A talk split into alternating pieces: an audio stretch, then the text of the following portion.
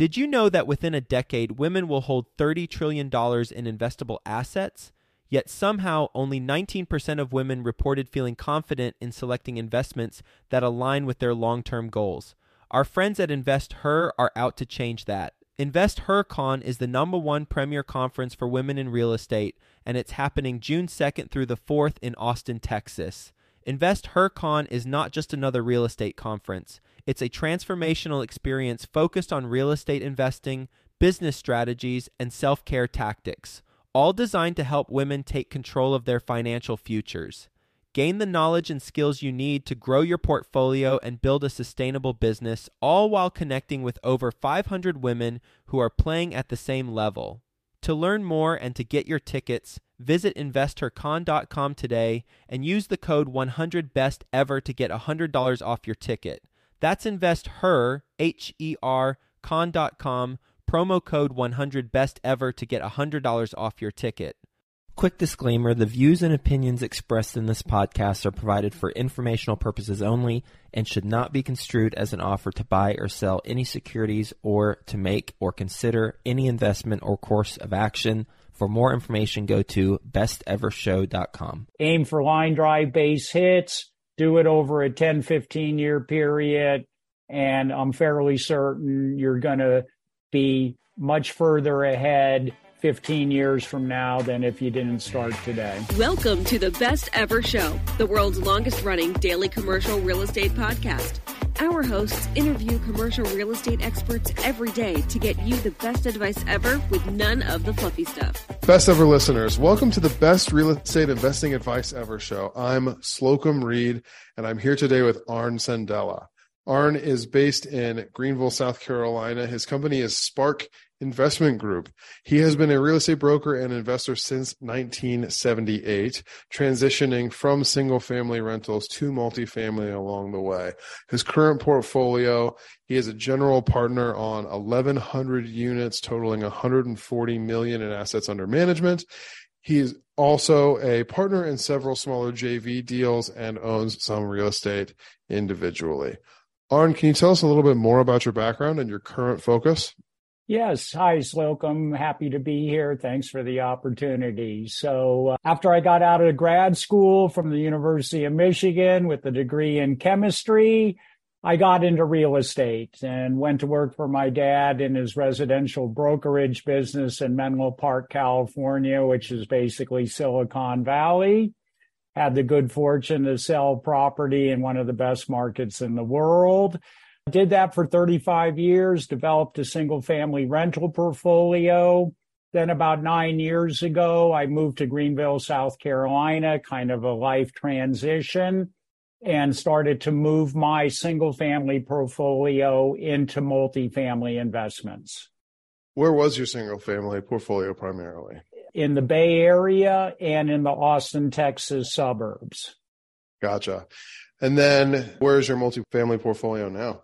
We're primarily focused in my hometown, Greenville, South Carolina, but we have assets in North Carolina, but most of them are local to me in Greenville, South Carolina. You called it a lifestyle change. I do want to ask, especially how it relates to your investing transition.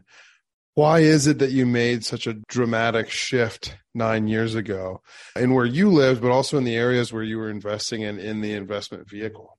It's a great question. So, to be perfectly transparent, my life partner and I are Bay Area born and bred. Laura had a big Silicon Valley career. So we had spent most of our lives in San Francisco Bay Area and Silicon Valley. And I think we were just at our point in our lives where we wanted something a little less hectic, a little more affordable, a little bit more relaxed lifestyle. So a lot of the move was more about personal aspects of our life, quality of our life than a real estate related move. But when I got here and saw what was going on in Greenville with tremendous growth, it became apparent to me it was a good place to invest in real estate. So I started investing here, still in single family, two to four units, and then later moved to multifamily. What prompted the asset class transition scaling into larger multifamily? Good question. So one of the things I've done, I think many investors do that. You keep a spreadsheet of all your various properties you own and current market value loan, equity, gross rent, expenses, net income.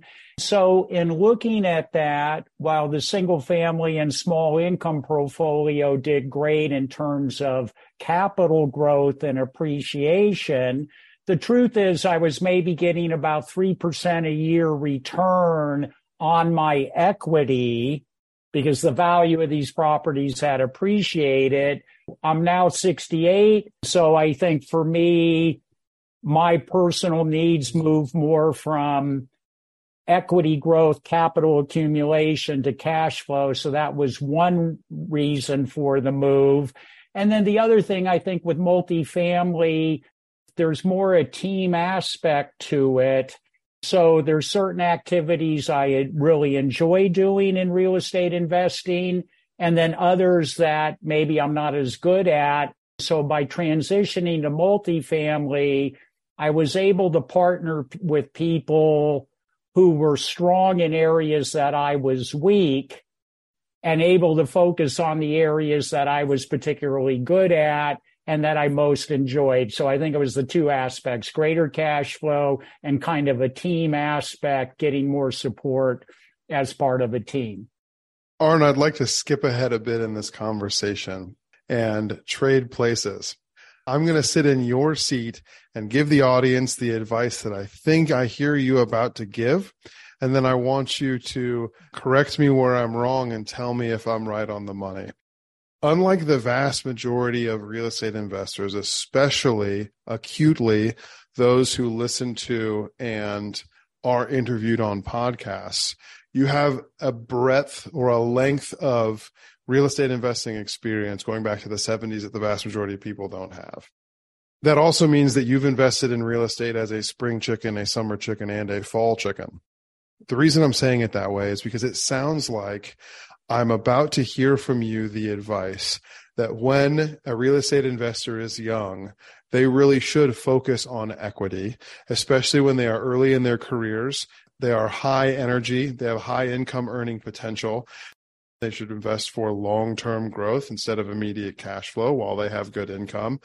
And then when they arrive at a point in their lives when they need to transition and they want to be generating more income passively, spending less of their time generating income, they should transition those investments from equity investments into cash flow investments to better support the new lifestyle they find themselves wanting when they are fall chickens.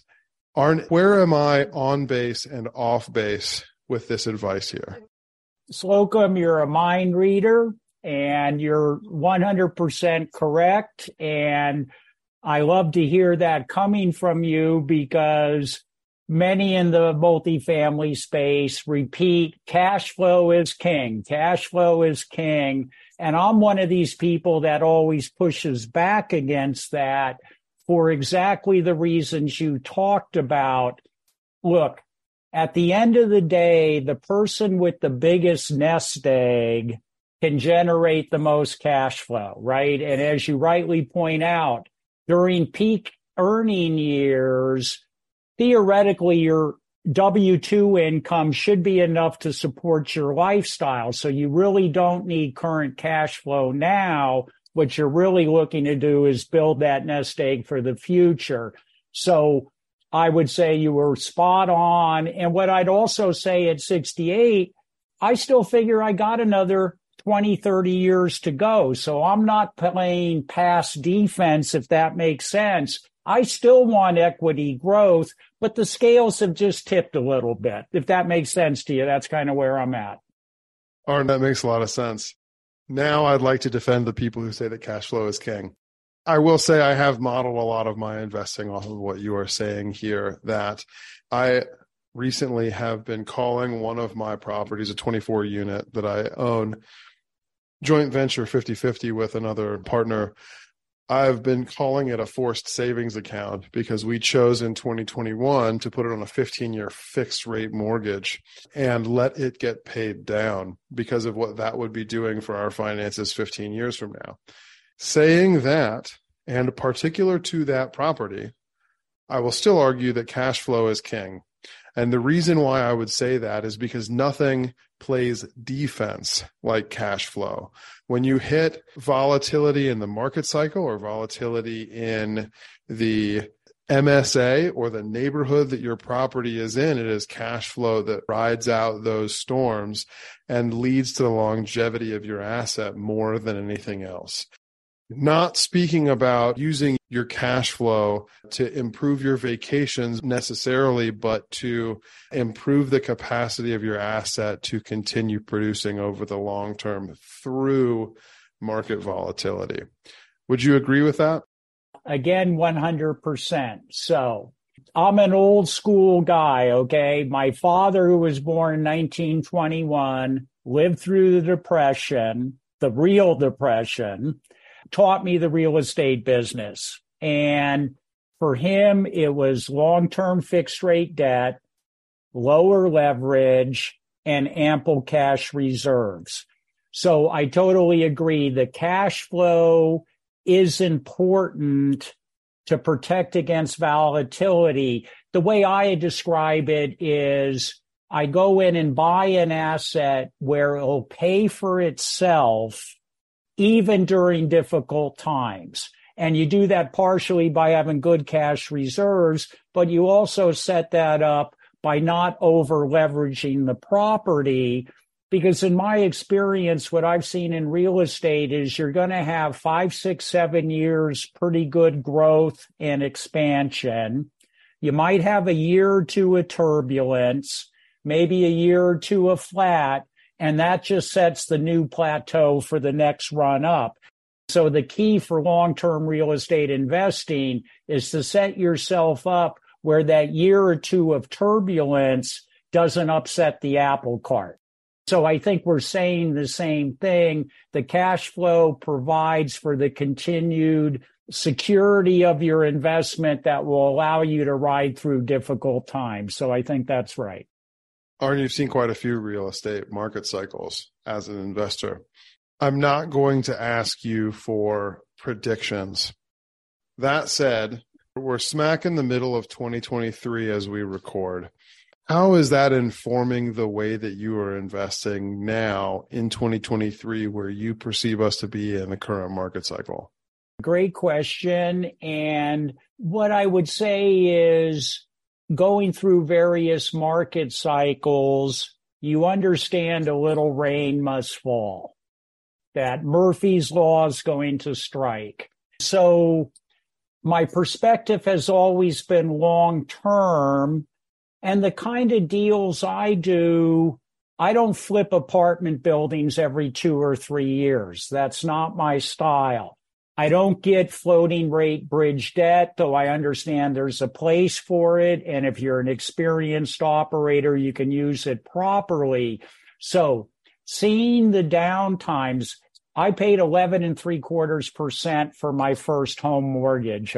So I'm not going to freak that it's 6%. And I understand 4% or 3% is not normal. So I don't base my business plan on historic low debt.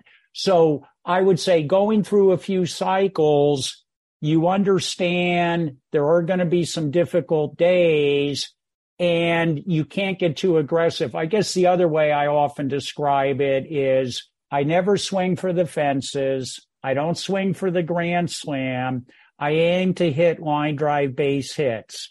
And in my mind, if I can buy good properties, good locations, go into them properly capitalized, I'm going to win even if I don't hit a grand slam. So I think what I'm saying also is I'm willing to give up some of the upside to limit some of the downside. And I think the cycle we're going through now, it's going to require a return to fundamentals where when values are going up 20% a year, you don't have to pay attention to fundamentals or operational ability because the market's just going crazy. And I think what we've seen in the last 12 months, the fundamentals do matter. The operational skill matters.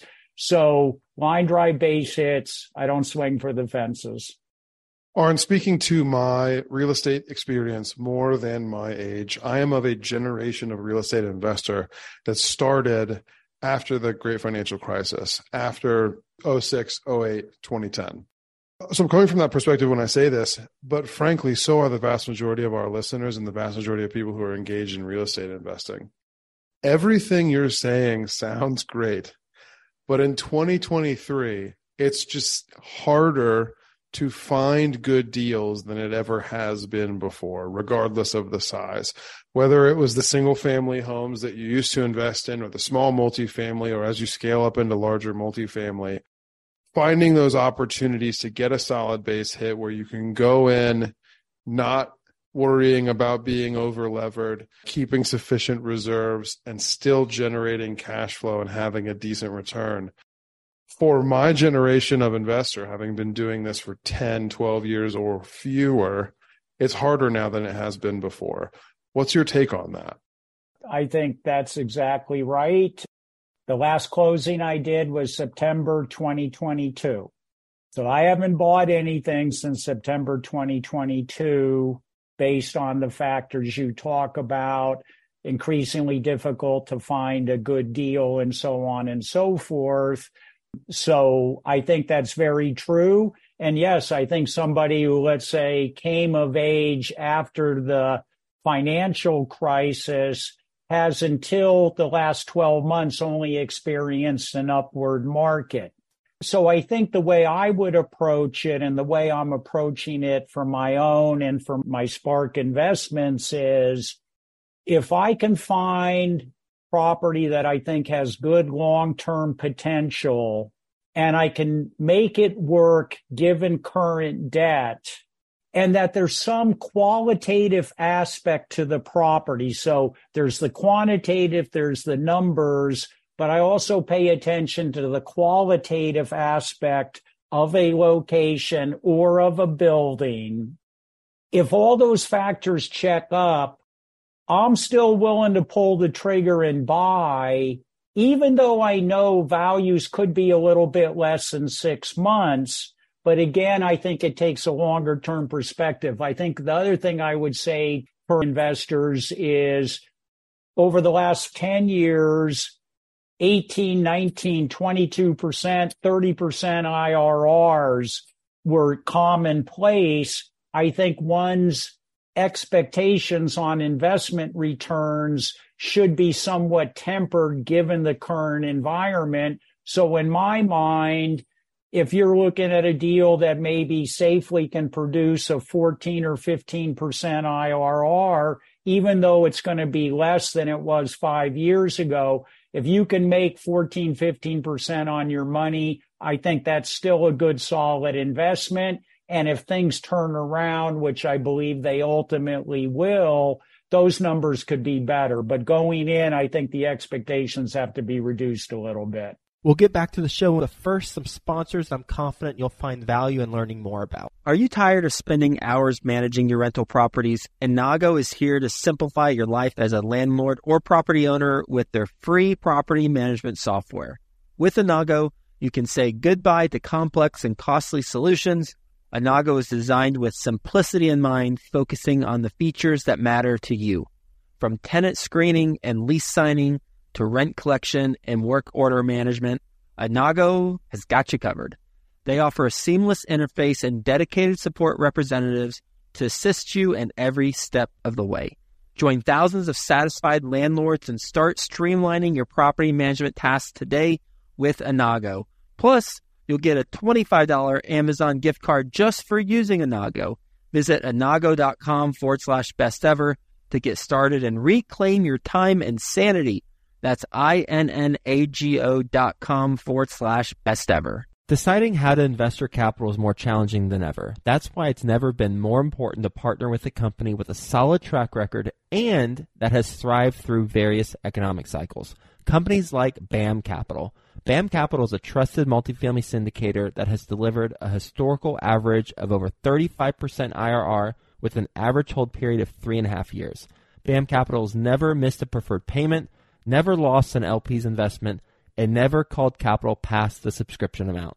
BAM Capital is currently raising capital for a fund designed for accredited investors targeting a 15 to 20% IRR and a 2 to 2.5x equity multiple to its investors over a 3 to 5 year hold period. If you're an accredited investor and you want to learn more about multifamily investment opportunities with BAM Capital, visit capital.thebamcompanies.com. Again, that's capital.thebamcompanies.com What I'm hearing you say is reduce expectations from artificially manufactured market conditions that gave us the crazy low interest rates and the way longer than average bull run in the market cycle and keep buying. I'm not hearing you say wait. I'm not hearing you say we're in the small dip of a market cycle and then we'll have a plateau and then you should start buying as the market goes up. Is that your advice?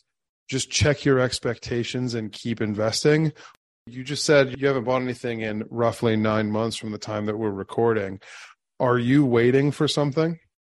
No, I have some things in contract, but I'm being more selective because if a deal doesn't make sense, it doesn't make sense. You can't buy a five cap and pay 7% debt.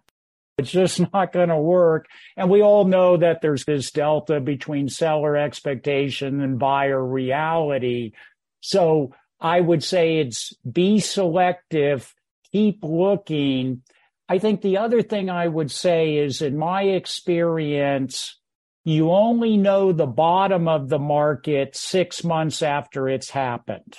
So I don't believe one can time the market I was just at the MFIN conference two weeks ago in Charlotte, and most of the experts said they think the best buying opportunity is going to be six to 12 months from now.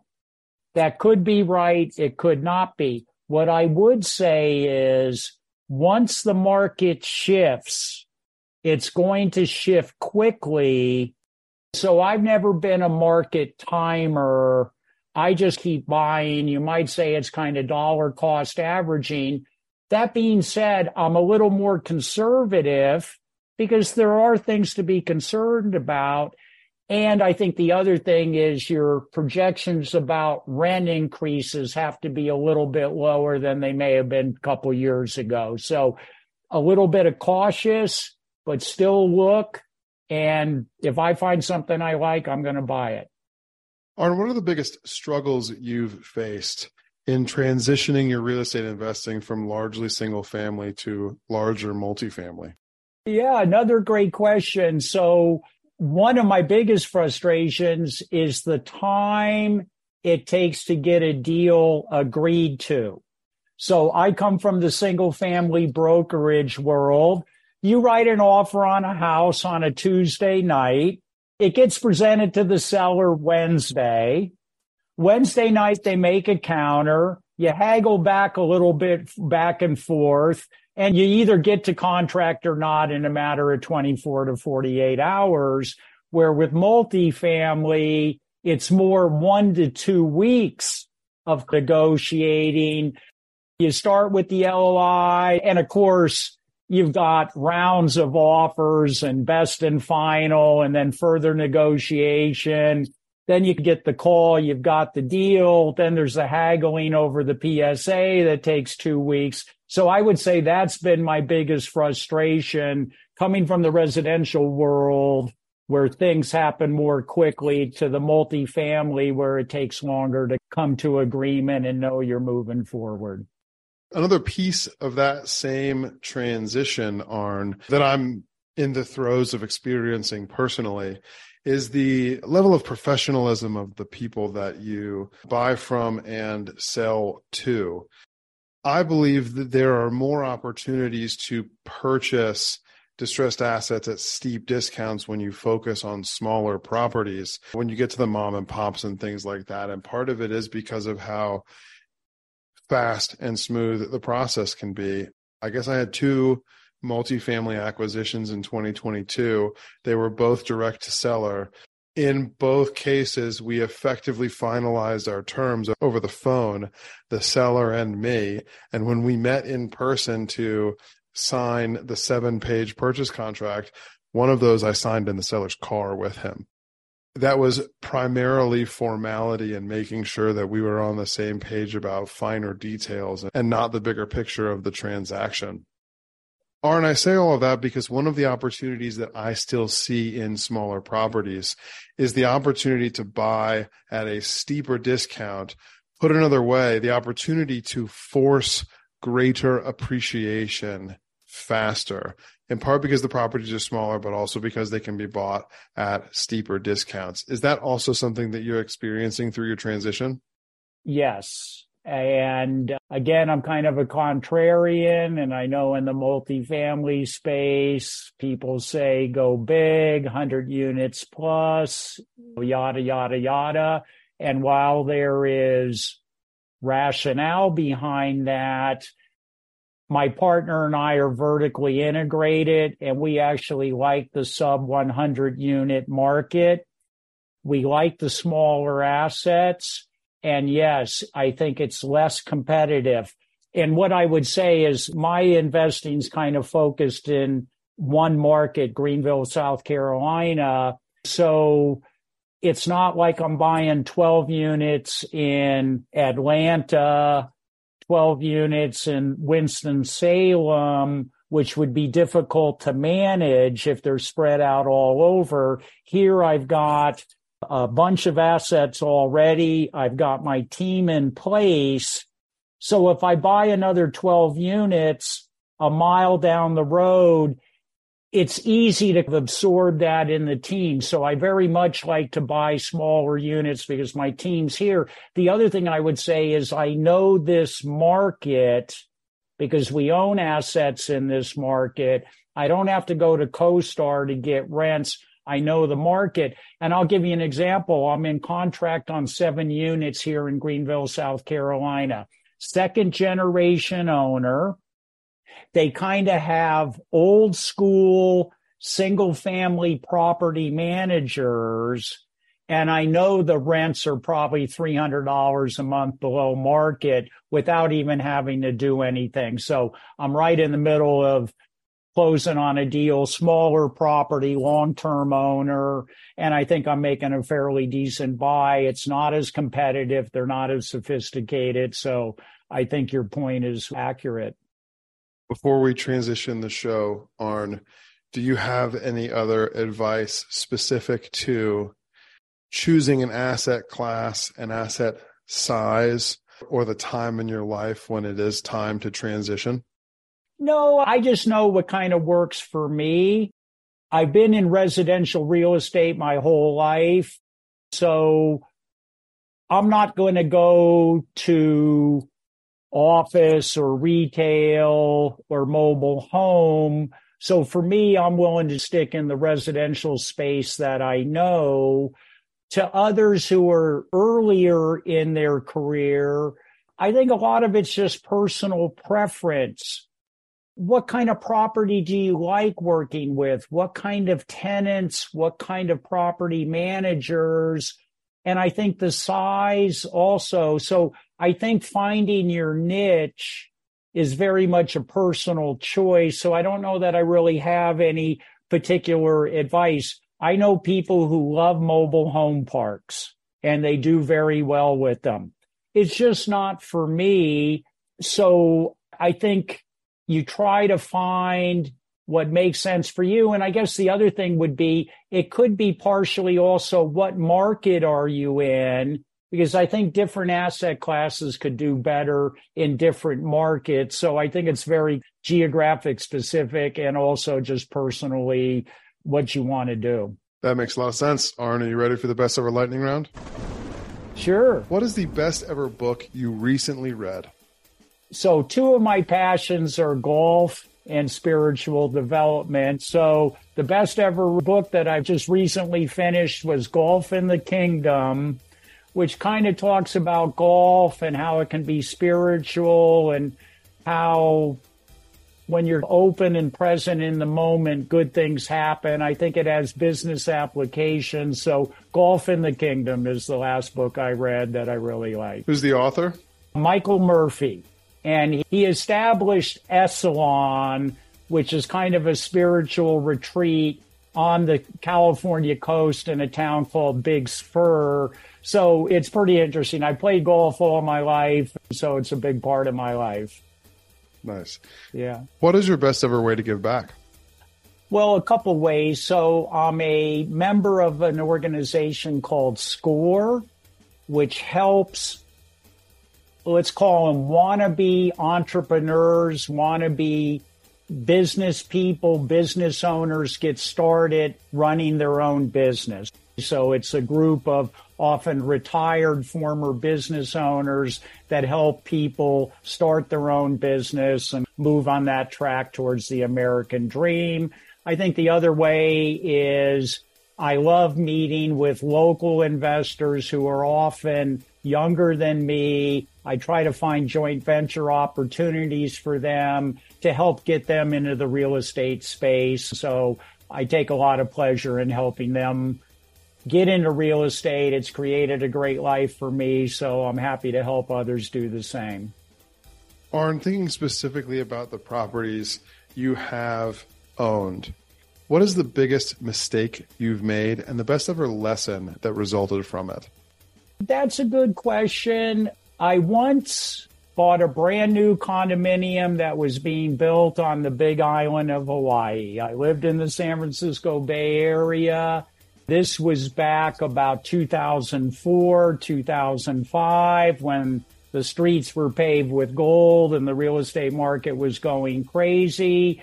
And then when 08, 09 hit, my income dropped significantly and what was easily affordable to me in 2005 no longer was. So that was a case where I didn't look at the downside, got kind of caught up in the current market, and I ended up having to sell that property at a loss. Didn't kill me, but it's certainly a lesson learned. On that note, what is your best ever advice? My best ever advice is start investing in real estate, aim for line drive base hits, do it over a 10, 15 year period. And I'm fairly certain you're going to be much further ahead 15 years from now than if you didn't start today. Last question Where can people get in touch with you? I'm active on Facebook and LinkedIn under Arn Cenedella or Spark Investment Group. So that's probably the best place. Website is investwithspark.com. Those links are in the show notes. Arn, thank you. Best ever listeners, thank you as well for tuning in. If you've gained value from this episode, please do subscribe to our show. Leave us a five star review and share this episode with a friend you know we can add value to through our conversation today. Thank you and have a best ever day. Thank you, Slocomb. Hi, best ever listeners. Joe Fairless here again. And one last thing before you go, would you like to receive a short weekly email with proven tips from experienced investors, free tools and resources, and a roundup of the week's most relevant news and best ever content? Well, if so, join the community of nearly 15,000 commercial real estate passive and active investors who receive the best ever newsletter. Just go to bestevercre.com forward slash access and you'll get the very next one. I hope you enjoyed this episode. And as always, thank you for listening and have a best ever day.